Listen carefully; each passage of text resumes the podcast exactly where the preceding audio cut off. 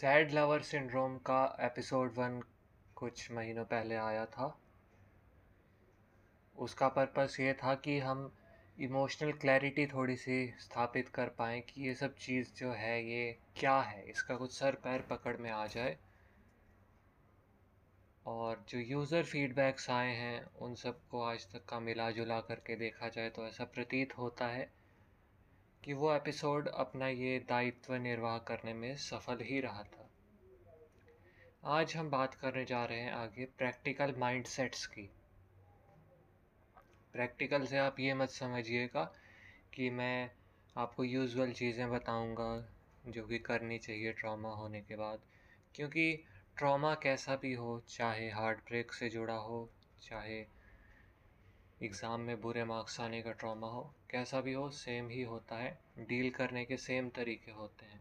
इसमें कुछ भी रोमांटिसाइज़ करने की आपको ज़रूरत नहीं है। रोमांटिसाइज़ करना ऐसी सिचुएशंस को बेवकूफ़ी है। कोई आशिकी टू के रोमांटिक सॉन्ग लगा करके मत बैठना। जैसे एक नॉर्मल इमोशनल ट्रॉमा से उभरते हैं, उसको जैसे हैंडल करते हैं, वैसे ही करना है। कोई बड़ी बात नहीं है। बड़ी बात है माइंडसेट प्रैक्टिकली माइंडसेट को कैसे लीड करना है। यहाँ पर मैं ये कहना भी अति आवश्यक समझता हूँ कि आज के समय में जो एक्चुअल में प्रेम है, जो ट्रू लव है, वो बहुत ही रेयर चीज़ हो गई है। आप में से जो लोग हार्ट ब्रेक होने के बाद ही ये पॉडकास्ट सुन रहे हैं, आप में से मैं कहूँगा कि 90 परसेंट को कभी प्रेम हुआ ही नहीं था। लेकिन ये आपका कोई तिरस्कार नहीं है। मैं इसके ऊपर से ये भी कहता हूँ कि भले ही प्रेम नहीं था, लेकिन फिर भी ये एक इमोशनली डीप एक्सपीरियंस था। एक सिग्निफिकेंट एक्सपीरियंस था। मैं इसको सिग्निफिकेंट मानता हूँ और भले ही दुनिया वाले ना माने, हो सकता है आपका कोई खुद का दोस्त ही इसको मज़ाक में उड़ाना चाहे, लेकिन आपके खुद के लिए ये बहुत ही ऊँचे स्तर पर सिग्निफिकेंट है। इससे इंपॉर्टेंट चीज़ शायद इस समय पर आपके लिए कोई भी नहीं है। और आप जिस मेंटल स्टेट में अभी हो, वो एक बहुत अच्छी है। एक ऑर्डिनरी ह्यूमन बीइंग के कंपैरिजन में एक पॉजिटिव स्टेट है ये। एक ऐसा आदमी जिसने कभी ऐसा एक्सपीरियंस किया ही नहीं प्यार या इसके जैसा कोई झूठा मूठा सा एक्सप्रेशन किया ही नहीं। उसके कंपैरिजन में इस स्टेट के भी अपने काफ़ी सिग्निफिकेंट फ़ायदे हैं। आप सुपरफिशियल इमोशंस को डीप इमोशंस से डिफ्रेंशिएट करना समझ गए हो। आपको पता लग गया है कि ये दो अलग चीज़ें हैं। आपको पता लग गया है कि हम जनरली जो जो चीज़ें संसार के बारे में समझते हैं, जो सोसाइटी एज अ होल हमको समझाना चाहती है सोसाइटी ने अपने इक्विलिब्रियम को बनाए रखने के लिए बिलीव्स बनाए हैं, जो असली ट्रू रियलिटी है, वो इससे बहुत अलग है। मैं ऐसा नहीं कह रहा हूँ कि आपको प्रेम होने से या प्रेम आभास होने से उस रियलिटी का ज्ञान हो गया होगा। और मैं ये भी नहीं कह रहा हूँ कि अभी अच्छी बात यह है कि आप उस रियलिटी को ग्रहण करने के लिए तैयार हो गए आप में प्रिपेयर्डनेस आ गई है। बल्कि अगर आप अभी डिप्रेस्ड स्टेट में हो और आपने प्रेम के स्थान पर कोई बहुत ही हॉलो सी चीज़ की हो तो तो आप एक नॉर्मल इंसान से भी गिर चुके होगे प्रिपेयर्डनेस के मामले में। आपको ये पता लग गया है कि मेंटल क्लैरिटी उस अलग लेवल की एग्जिस्ट करती है। पर आप अभी ये सोच रहे होगे कि वो जो मेंटल क्लैरिटी का जोन है इस दुनिया का, वो मेरे लिए नहीं बना है, मैं उसमें बिलोंग ही नहीं करता हूँ। वो एक अलग चीज़ है और मैं एक अलग चीज़ हूँ। तो प्रिपेयर्डनेस जो आपकी थी, वो तो आपकी और भी ज़्यादा गिर गई। फिर मैं अच्छा किस लिए कह रहा हूँ आपको? अच्छा इस सिचुएशन में ये है अच्छा इस सिचुएशन में ये है कि आपके मन में बिलीफ आ गया है कि ट्रू रियलिटी इस फेक रियलिटी से सुपरफिशियल रियलिटी से अलग एग्जिस्ट करती है। अब यहाँ से दो ही रास्ते हो सकते हैं। आप अपनी अनप्रिपेयर्डनेस को रिकॉग्नाइज करते हुए इस फेक रियलिटी में ही इंजॉयमेंट हासिल करने की कोशिश करें।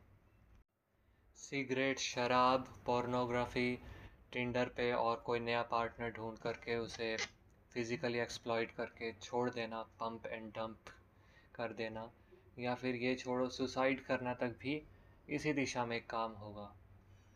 क्यों? क्योंकि सुसाइड भी क्या है? उसका कोई आपके मेंटल क्लैरिटी से लेना देना नहीं है। मेंटल क्लैरिटी का केवल आभास मात्र है। आपको लगता है कि आप मर जाएँगे, उसके बाद अपने आप से क्लैरिटी आ जाएगी, नहीं आएगी। अगर आप ज़्यादा धार्मिक नहीं भी हो तो गीता में एक साइंस के बेस पर ही बहुत सिंपल सी बात कह दी थी। वेस्टर्न साइंस से बहुत हज़ारों साल पहले भगवान श्री कृष्ण कह गए थे। ना अस्तो विद्यते भावो, ना भावो विद्यते सतह जो चीज़ असत्य है, वो कभी एग्जिस्टेंस में आई ही नहीं, और जो चीज़ सत्य है, वो कभी एग्जिस्टेंस से ख़त्म ही नहीं होगी। वो मेंटल क्लैरिटी जो आपको लगता है कि मृत्यु के बाद शायद आ जाती हो, वो अब भी आपके आसपास आपको घेर करके खड़ी हुई है। और ठीक वो मेंटल रियलिटी जो जब आपको प्रेम हुआ था, तब आपको उसका आभास हो रहा था, आपको लग रहा था, आपकी रूह काँप रही थी कि कुछ और है यहाँ पर, कुछ नॉर्मल लाइफ से अलग है, वो ही रियलिटी अब भी आपको घेरे हुए है। प्रश्न ये है कि क्या जा जिस तरह आपने उस समय हिम्मत करके इस आभास को ग्रहण किया था। आप उसी तरह अपने आसपास के पूरे के पूरे संसार को प्रेम करके इस आभास को दोबारा समझने का प्रयास करना चाहेंगे या नहीं चाहेंगे। हम यहाँ जिस मेंटल क्लैरिटी की बात कर रहे हैं, उसी को ज्ञान कहा जाता है। हम यहाँ जिस ज्ञान की बात कर रहे हैं वो ही अद्वैय ज्ञान है, जिसको मैंने यहाँ पर क्वांटम कॉन्शियसनेस कह दिया है, ताकि जनरल पब्लिक का मन बहल सके नाम सुन कर के ही। अद्वैय ज्ञान की हमने बात की। अगर आपने पहला एपिसोड नहीं भी देखा है तो अद्वैय ज्ञान वो ज्ञान है, जिसमें कुछ भी द्वय नहीं है, सब कुछ एक ही है। आप कोई वस्तु नहीं हो, आपका जो शरीर है, वो किसी दूसरे के शरीर से अलग वस्तु नहीं है, बल्कि वस्तुएँ वास्तविकता में अस्तित्व रखती ही नहीं है। आप एक पैकेट ऑफ़ इंफॉर्मेशन हो, आपके हाथ की एग्जिस्टेंस एक इन्फॉर्मेशन है, आपके मन की एग्जिस्टेंस एक इन्फॉर्मेशन है, आपकी आत्मा की एग्जिस्टेंस एक इन्फॉर्मेशन है, आपकी प्रेम की एग्जिस्टेंस एक इन्फॉर्मेशन है। आप एक ज्ञान का रूप हो। और इसी ही तरह आपने जिससे प्रेम किया, वो भी ज्ञान का एक रूप है। और इस सब के बाद प्रेम स्वयं भी ज्ञान का ही एक रूप है। यदि आपको अपने होने का, अपनी एग्जिस्टेंस का ज्ञान नहीं तो प्रेम संभव नहीं। यदि आपने जिससे प्रेम किया, उसकी एग्जिस्टेंस का ज्ञान आपको कभी ना हुआ होता भूतकाल में पास्ट में जा कर के तो आज के समय में आपको उससे प्रेम ना हुआ होता। और इसी ही तरह, यदि आपके मन में भगवान ने प्रेम शक्ति ना डाली होती तो वो आज उभर करके ना आती। हनुमान जी के पास पहले से ही लंका को पार करने की शक्ति थी, लेकिन उन्हें पता तब चला जब वो लंका के तट पर पहुँचे। अगर आप एक ऐसे व्यक्ति हो, मान लो जो कि खूब सारे पुशअप्स लगाता है और उसे एक दिन अचानक रैंडमली बेंच प्रेस करने का मौका मिला और डिस्कवर करे कि अरे वाह, मैं तो सौ किलो बेंच कर सकता हूँ। तो इस बारे में क्या कहना होगा? शक्ति उसके पास पहले से ही थी। मतलब उस शक्ति की इन्फॉर्मेशन आपके सामने एग्जिस्ट नहीं करती थी, लेकिन एक्चुअल में वो एग्जिस्ट करती थी। अन्य शब्दों में, वो सुपरफिशियल रियलिटी के लेवल पर एग्जिस्ट नहीं करती थी, लेकिन डीप रियलिटी के लेवल पर एग्जिस्ट करती थी। जोन ऑफ़ मेंटल क्लैरिटी में एग्जिस्ट करती थी। और ये जो जोन ऑफ़ मेंटल क्लैरिटी है, ये ना केवल ज्ञानात्मक है, ये प्रेमात्मक भी है और आनंदात्मक भी है। ये जो परमात्मा है और परमात्मा के छोटे से अंश हम आत्मा हैं, हम भी और कुछ नहीं। प्रेम स्वरूप, ज्ञान स्वरूप, आनंद स्वरूप हैं। अगर आप में अपना मैट्रिक्स तोड़ करके उससे बाहर निकलने की हिम्मत हो तो। thank you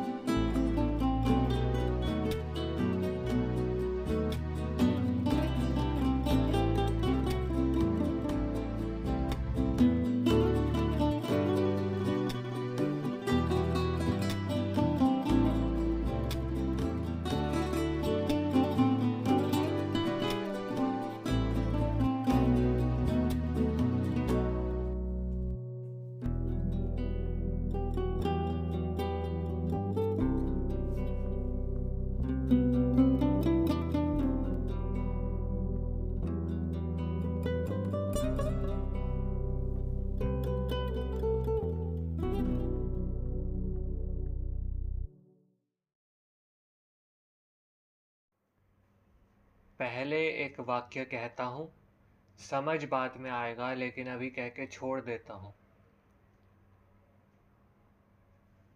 आपके जीवन में जितनी भी अभी समस्या हैं, उनका कारण है माया को ज्ञान के स्थान पर रखना और ज्ञान को माया के स्थान पर रखना। वाक्य समाप्त। तो अब बात पे आते हैं। एक मेंटल ट्रिक के बारे में आपको बताते हैं। मैं तो ऐसे ट्रिक से पूरी तरह दूर हो चुका हूँ, जीवन को सिंपल रखता हूँ, आनंद में रहता हूँ।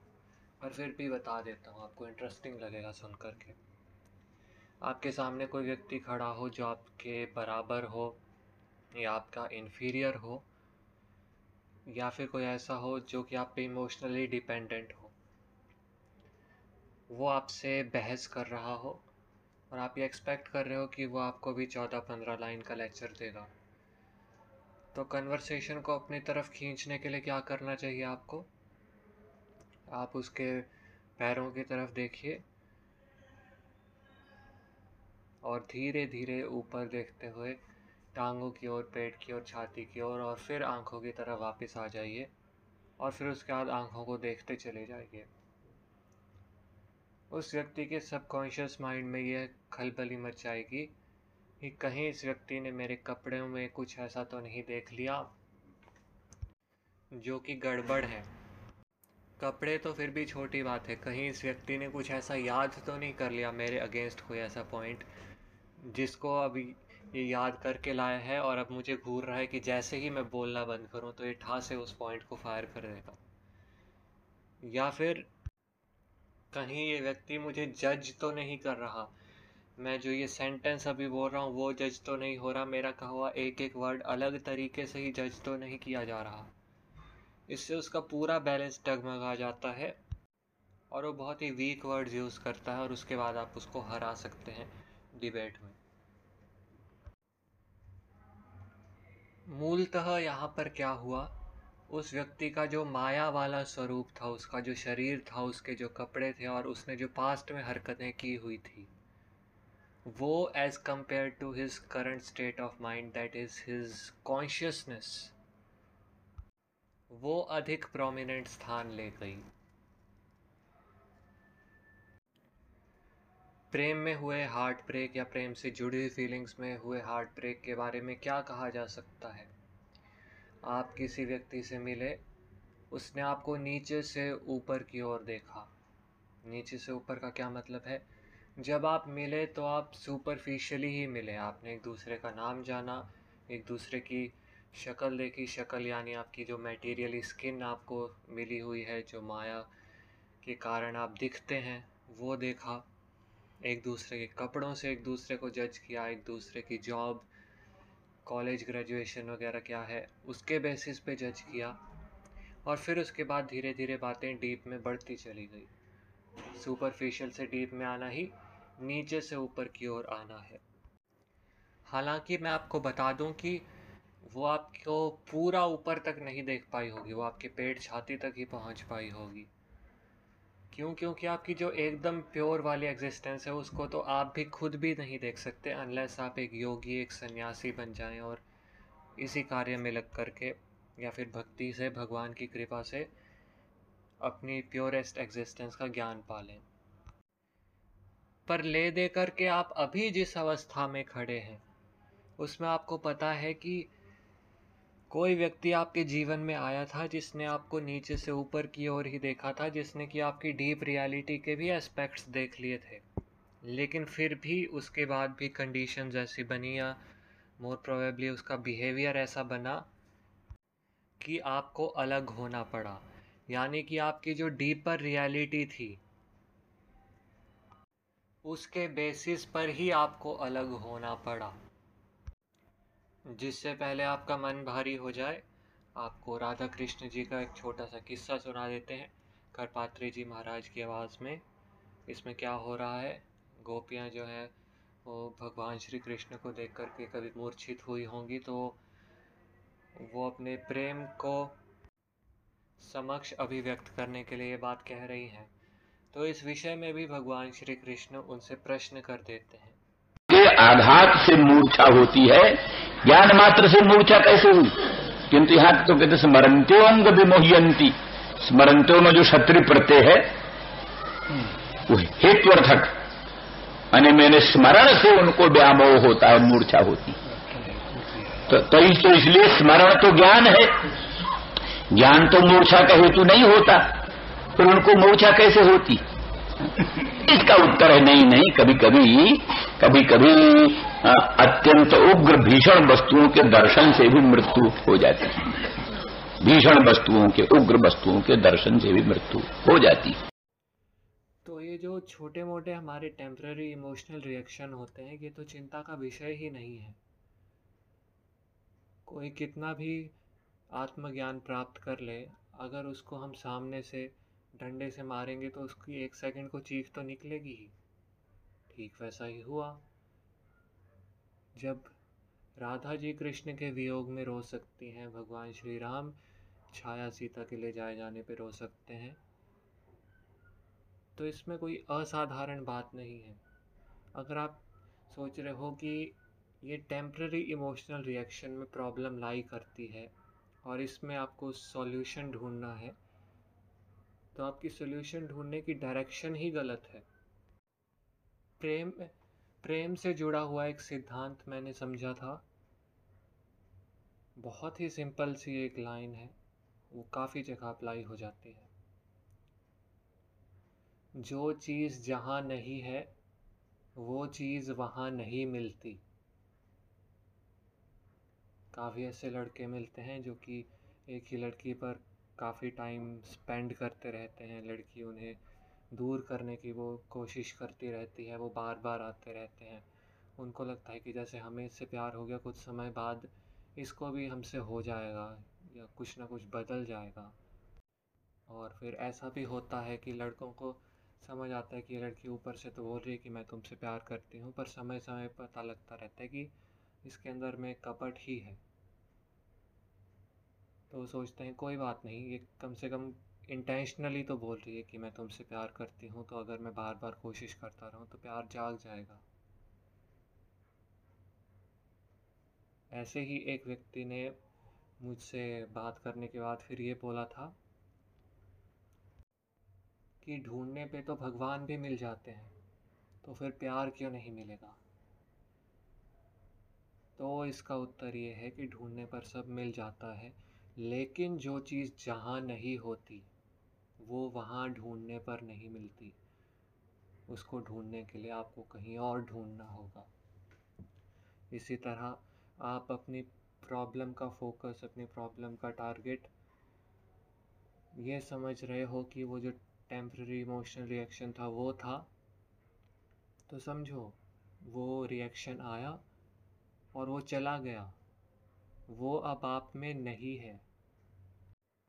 भावनाओं को ऐसे समझा जाता है कि हमारी चेतना एक कढ़ाई के समान है और उस पर जब ताप लगती है तो उसका लोहा गर्म होकर के लाल हो जाया करता है।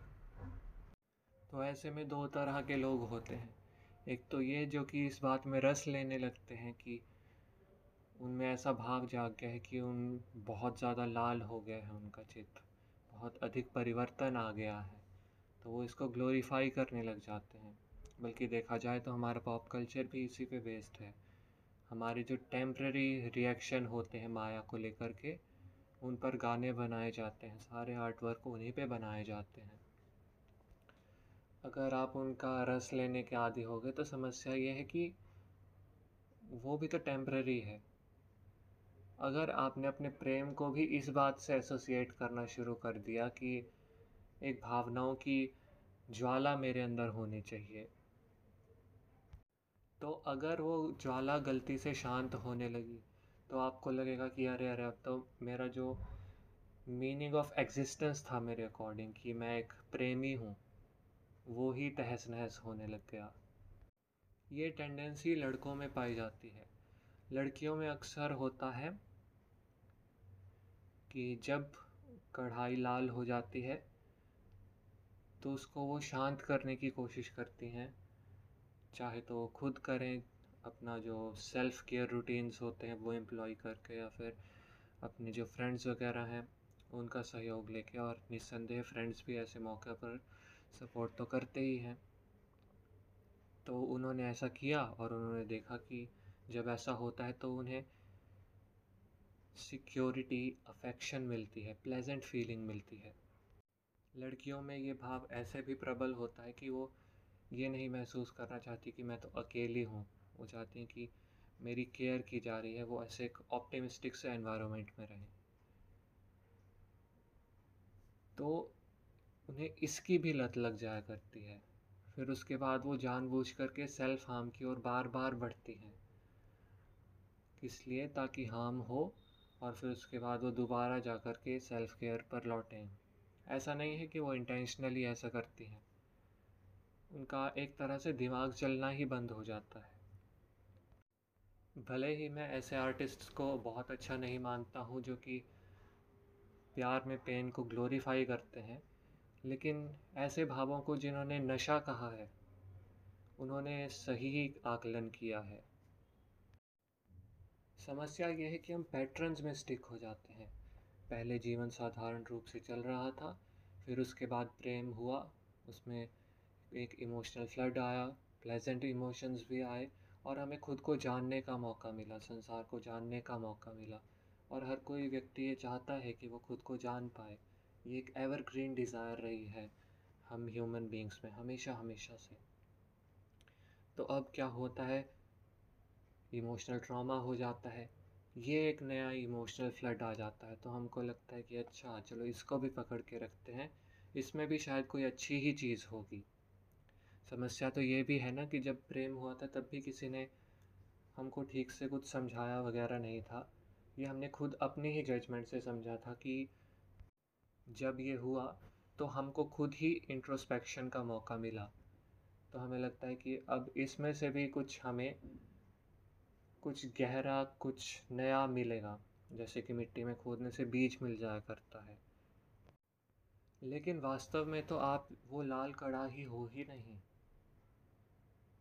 और जैसा कि मैंने कहा, जो चीज़ जहाँ नहीं होती, वो वहाँ नहीं मिलती। अगर कहीं पर किसी पोइट्री में रोमांस को सही से प्रेजेंट किया जाता है तो वो ऐसी जगह पे होता है जहाँ पॉप कल्चर का बोलबाला नहीं है और गानों का कॉमर्शलाइजेशन भी नहीं हुआ है, जहाँ पर गाने अपने डिज़ायर के हिसाब से शांति से बैठ कर के लिखे जाते हैं।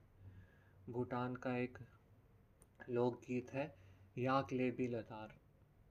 इसके पीछे की कहानी के बहुत सारी थ्योरीज़ हो सकते हैं, जो मैं मानता हूँ वो ये है कि एक चरवाहा था, उसको एक लड़की से प्रेम हुआ, वो सिंगर भी था, वो सिंगिंग के लिए ही प्रसिद्ध था। फिर एक दिन क्या हुआ,